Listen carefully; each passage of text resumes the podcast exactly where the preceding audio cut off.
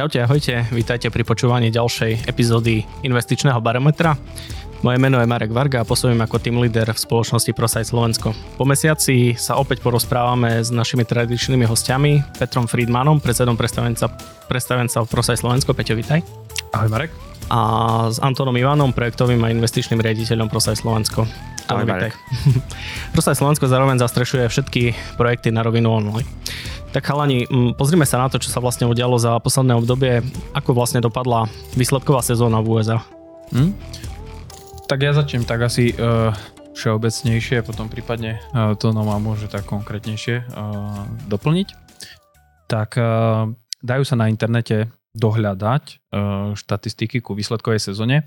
Možno ešte skôr, než prejdem teda k uh, nejakým dátam, tak uh, len poviem v rýchlosti, pre našich poslucháčov, že e, na burze to tak funguje, že spoločnosti majú e, zo zákona danú povinnosť reportovať každý kvartál svoje výsledky zo svojho podnikania.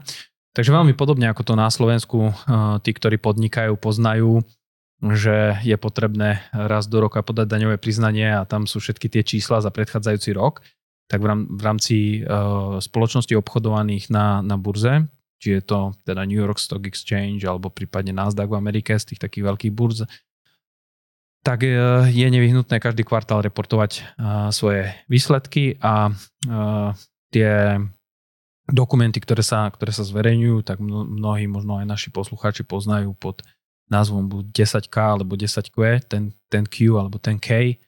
A vlastne ten, ten Q to je ako quarterly, čiže, čiže kvartálny výkaz a potom sú tie, tie ročné so značením 10K no, alebo 10K.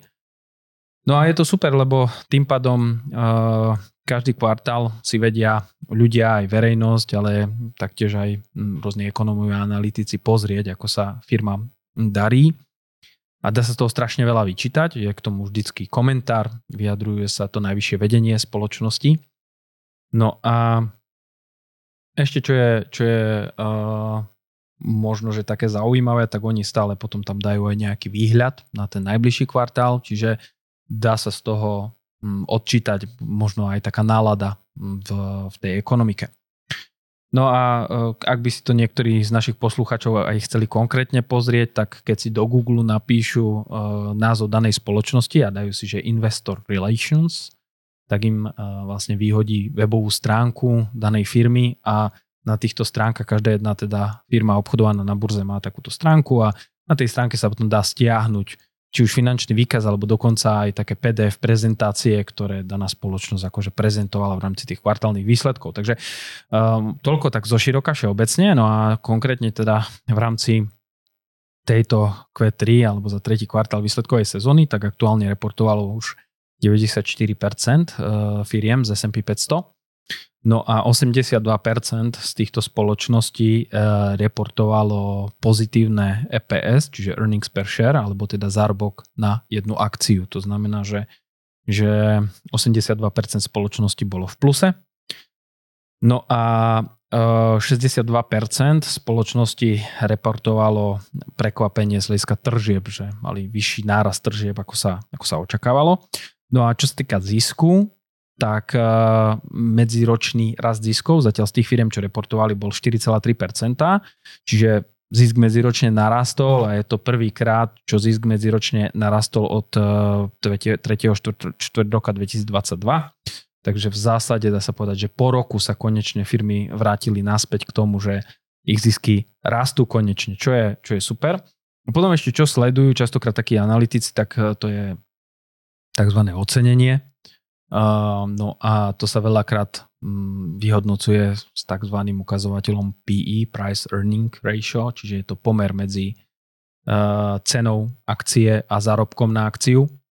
Inými slovami, ako keby, že za koľko rokov aktuálneho zisku by sa mi vrátila tá, tá kúpna cena akcie. No a tam je to aktuálne na S&P 500 niekde na úrovni 18,6 kde dlhodobý priemer 10-ročný je 17,6, čiže to jemne nad tým dlhodobým priemerom, čo je ale dôležité tu napovedať, že uh, v zásade veľké firmy to v tom S&P 500 ťahajú, lebo tie midcapy a small capy, to znamená, že tie, veľké, tie pardon, stredne veľké a malé spoločnosti, tak tie sú niekde na úrovni 13,4 respektíve 12,7 že tie sú výrazne, výrazne ako pod svojim nejakým dlhodobým priemerom. Dá sa povedať, že sa blížia k takým tým hodne uh, krízovým rokom, kedy, kedy trh bol veľmi vyklesaný. A je tam, je tam dosť veľké ako keby nož, nožnice, ktoré sa, ktoré sa otvorili. A, a stále to z veľkej časti teda ťaha tá veľká sedmička Magnificent Seven, čiže či bavíme sa uh, dookola skloňovaný uh, Google, Microsoft, Apple, Nvidia, Facebook Amazon. Neviem, či som vymenoval všetky. Tak ale tieto, tieto veľké technologické giganty. Či toľko možno, že za mňa, tak, tak všeobecne, Tony, neviem, že či chceš trošku aj konkrétnejšie. Ja by som možno len doplnil Peťa ešte o, o mm, jednu dôležitú vec.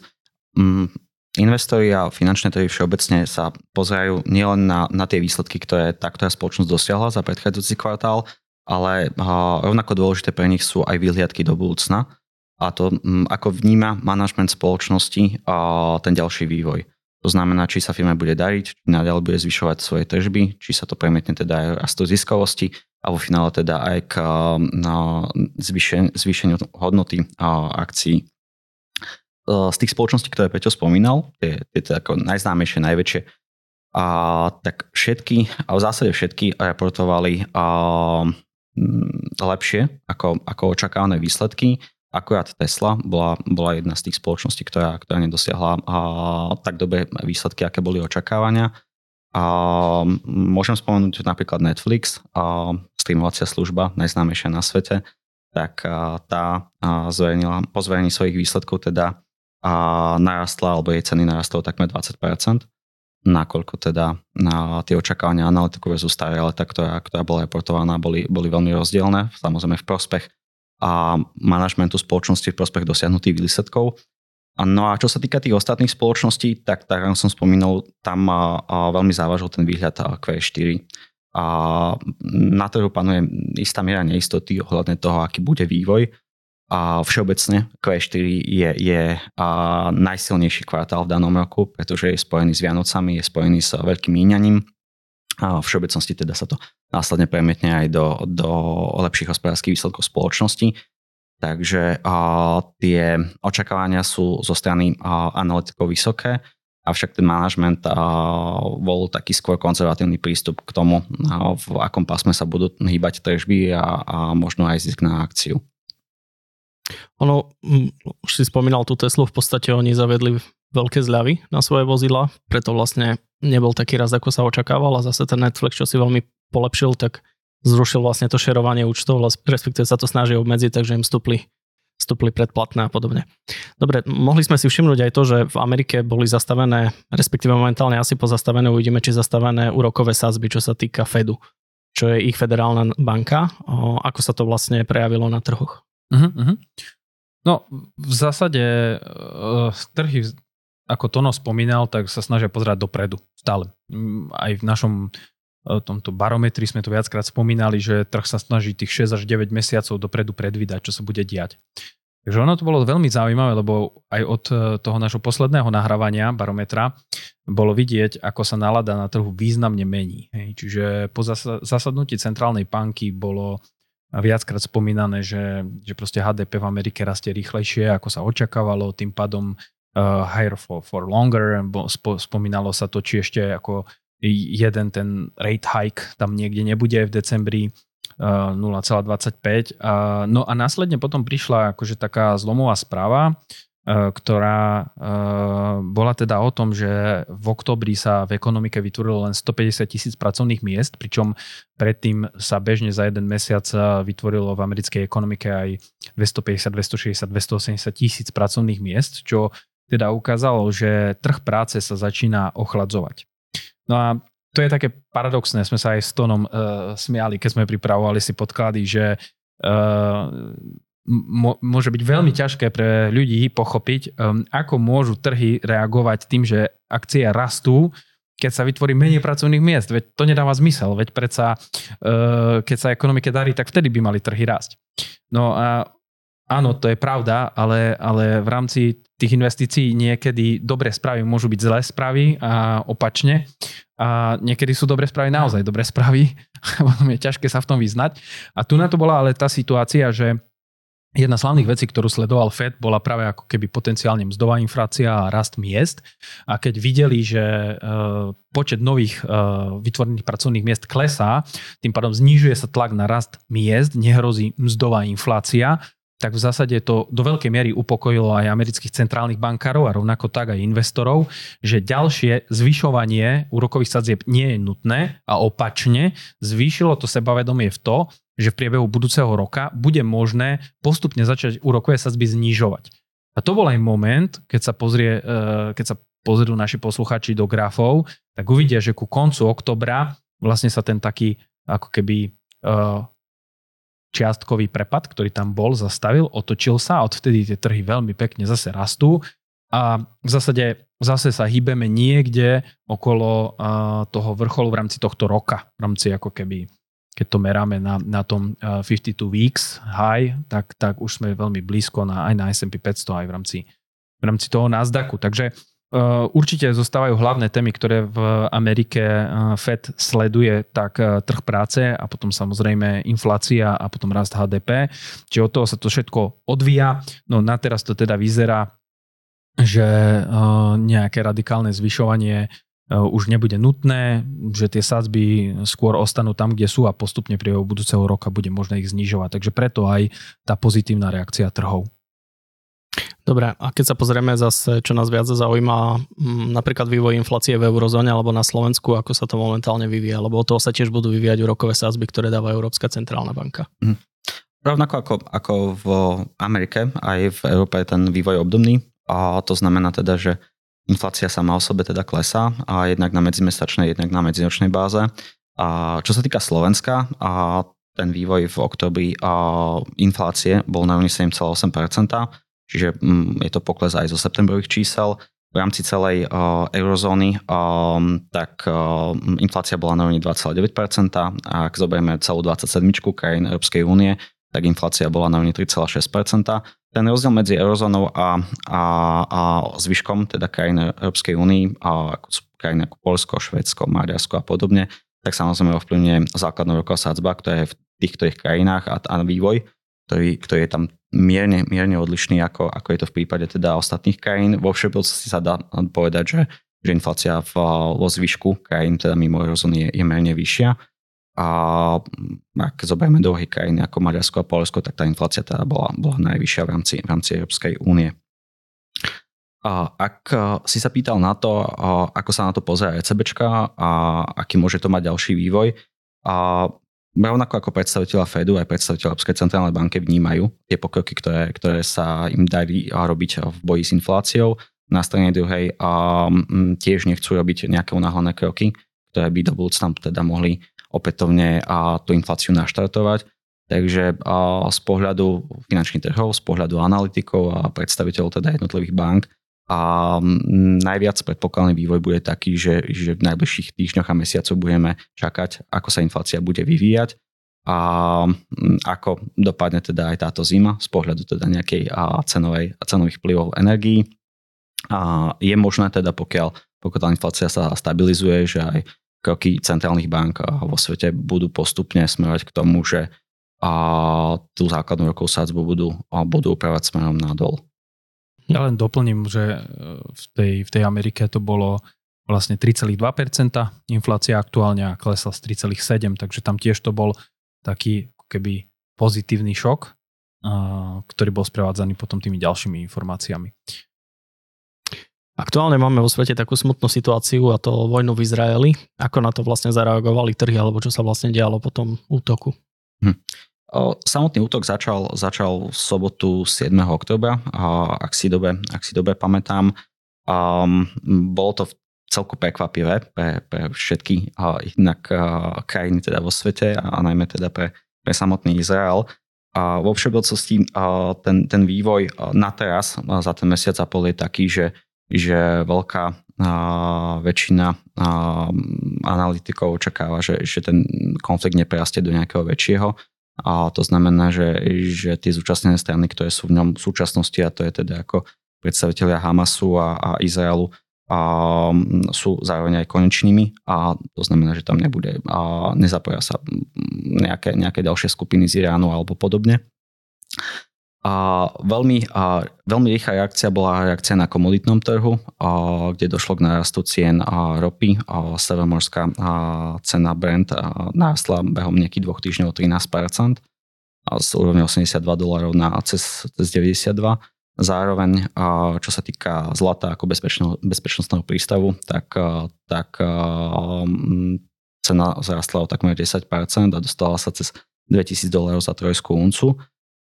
Akciový trh ako taký reagoval len veľmi obmedzene reagoval krátkým poklesom, ale ako som spomínal, tým, že ten konflikt je, je v celku uzatvorený a, týka sa na teraz len, len Izraela a Hamasu, tak nemá to vo všeobecnosti nejaký veľký dopad na, na globálnu ekonomiku. To, čo môže teoreticky byť ako nejakým rizikom, je to, ak by sa do toho konfliktu zapojili nejaké ďalšie krajiny, a mohlo by to ovplyvniť cenu, cenu ropy, ktorá je dôležitá teda pre, pre veľkú väčšinu teda produkcie priemyselnej. Takže, takže toto môže byť do nejakej miery otáznikom do, do budúcnosti. A bola teraz vlastne historické, po dlhej dobe sa stretli predstavitelia USA a Číny. Ako vlastne na toto reagovali trhy? Mm-hmm. Na mhm. ich stretnutie? To je e, vec, ktorá je veľmi dôležitá, lebo dlhodobo teraz vlastne ten vzťah medzi Čínou a Spojenými štátmi je v zásade z hľadiska trhov a ekonomiky najdôležitejší medzinárodný vzťah, ktorý, ktorý e, existuje. No a vieme, že mm, od covidu panovalo dosť veľké napätie hlavne ohľadom Tajvanu. Je to aj z toho dôvodu, že s rozvojom umelej inteligencie sa čipy stávajú stále dôležitejšou eh, komoditou alebo dôležitejším tovarom a Tajvan a TSMC spoločnosť sú najväčší producenti eh, čipov. No a teda po roku konečne, ako si Marek spomenul, tak eh, došlo k tomu, že sa Biden s Xi Jinpingom stretli osobne a to stretnutie dopadlo dobre. Takže aj jeden z takých najväčších investorov na svete, aktuálne Ray Dalio, to komentoval, že z jeho uhla pohľadu napríklad sa znížila pravdepodobnosť vojenského konfliktu medzi Čínou a Spojenými štátmi z nejakých 50% na cirka 35%. Čiže e, to je taktiež akože významná správa pre upokojenie investorov a pre, pre, pre vývoj akcií. No a možno ešte len jednu myšlienku k tomu, čo teraz tu nadiskutujeme, lebo môže to byť pre e, našich poslucháčov naozaj e, náročné, že e, rozprávame sa tu na o tom, ako sa vyvíjajú základné úrokové sazby, čo na to trh o výsledkovej sezóne je toho akože fakt strašne veľa. Do toho konflikt medzi uh, Hamasom a Izraelom, pretrvajúca vojna uh, na Ukrajine. No a napriek tomu S&P 500 19% od začiatku roka hore a dokonca keď som pozeral teda year to date, čiže od začiatku roka do teraz uh, Nasdaq, tak ten je 45% hore, čo sú šialené výsledky. No a tým chcem to povedať, že Mm, práve to, že trhy pozerajú dopredu, tých 6 až 9, niekedy 12 mesiacov, tak uh, preto ten vývoj môže častokrát takto predbiehať a je dobré mať práve nejaké široko diverzifikované ETF riešenie a je veľmi náročné sa snažiť to uhadnúť. Hej, že keď uh, ľudia investujú do konkrétnych jednotlivých akcií alebo sa snažia uh, cez rôzne brokerské účty si investovať, tak uh, veľmi, veľmi, veľmi málo kto je úspešný a na to sú aj nádherné štatistiky, sa dajú vlastne nájsť na internete, že koľko percent tých účtov je v totálnych stratách. No a práve preto nič lepšie neviem našim poslucháčom a, a taktiež aj klientom odporučiť, ako je mať profíka, s ktorým sa vedia o týchto veciach poradiť a mať e, široko diverzifikované ETF portfólio, ktoré dokáže eliminovať všetky tie problémy a rizika, o ktorých debatujeme a diskutujeme. To je najlepšie riešenie, ktoré môžu spraviť. Ono stačí ísť na web stránku brokera, oni musia povinne zverejňovať, koľko účtov je v stratách a tam nebudem hovoriť ktorých brokerov, ale proste 85, niektorým lietajú 97% účtov, že je v strate, takže ako tak a možno ešte len jednu myšlienku k tomu doplním, že si mi dobre nahral, že toto je jedna vec a druhá vec je, že reálne potom ľudia, ktorí majú fakt, že kvalitne uh, diverzifikované ETF riešenie, tak uh, vedia byť úspešnejší ako 93% všetk- všetkých investorov. Čiže nie len tých brokerských účtov, ale že naozaj vedia byť úspešnejší ako profesionáli, ktorí sa tým živia. Takže o to viac si myslím, že aj tie riešenia, ktoré my v ProSite e, máme pre klientov pripravené a ktoré im ponúkame, tak vedia urobiť obrovskú službu uh, pre ľudí. Hlavne keď sú ľudia v panike, keď zavolajú, tak ich vieme ukľudniť. Čo je veľké, veľká pridaná hodnota. Dobre, aký vývoj vlastne predpokladáme momentálne na hypotekách na Slovensku po emisii štátnych dlhopisov, lebo kto si všimol, tak uh, emisia bola síce úspešná, ale úrok stúpol pomaly zo záporných čísel na skoro 4% alebo cez 4%. Ako sa to vlastne preklopí aj do, do nášho sektoru a do hypoték a podobne. Mm-hmm. Tak čo sa týka teda samotného vývoju na, na uh, hypotekárnom trhu, tak ten je vo veľkej miere ovplyvnený základnou rokou sádzbou a politikou Európskej centrálnej banky. To, čo si ty spomínal, Marek, je to, že, že koncom roka 2021 ešte výnos na 10-ročných dlhopisov bol mm, blízko nuly alebo dokonca teda v niektorých momentoch ešte pod nulou. A v zásade kopíroval vývoj, ktorý, ktorý panoval aj v Nemecku. Od uh, začiatku roka 2022, a teda vojny, ktorá, ktorá začala teda na Ukrajine a následne teda aj politikou Európskej centrálnej banky, sa ako keby roztvárali nožnice medzi, medzi výnosmi a 10-ročných dlhopisov v rámci krajín Európskej únie a následne teda aj eurozóny. A to také najčastejšie meritko porovnávania je, je Nemecko, nakoľko je vnímané ako najviac bezpečná krajina alebo najmenej riziková. A, a ich výnos na 10-ročnom dlhopise nemeckom bunde mi je aktuálne na okolo 2,6%. Ak si to porovnáme s výnosom, priemerným výnosom na 10-ročnom dlhopise na, na slovenskom, a tak tam je ten výnos na rovne 3,8%. Inými slovami, tá, tá riziková prirážka je a toho času teda na rovne okolo 120 bázických bodov alebo 1,2%. A teda financovanie na Slovensku je, je o, o 1,2% drahšie, ako je to v prípade, v prípade Nemecka. A prečo o toľko no, o tom hovoríme? Je, je to súvisť s tým, že vývoj na hypotekárnom trhu a vývoj teda dlhopisovom trhu je, je úzko korelovaný. To, ako si požičiava štát a no vlastne, alebo za, náklady, za ktoré si požičiava štát, sú si veľmi podobné ako náklady, ktoré si požičiavajú komerčné banky, ako získajú kapitál na to, aby následne teda vedeli ten kapitál pretransformovať na hypotekárne úvery.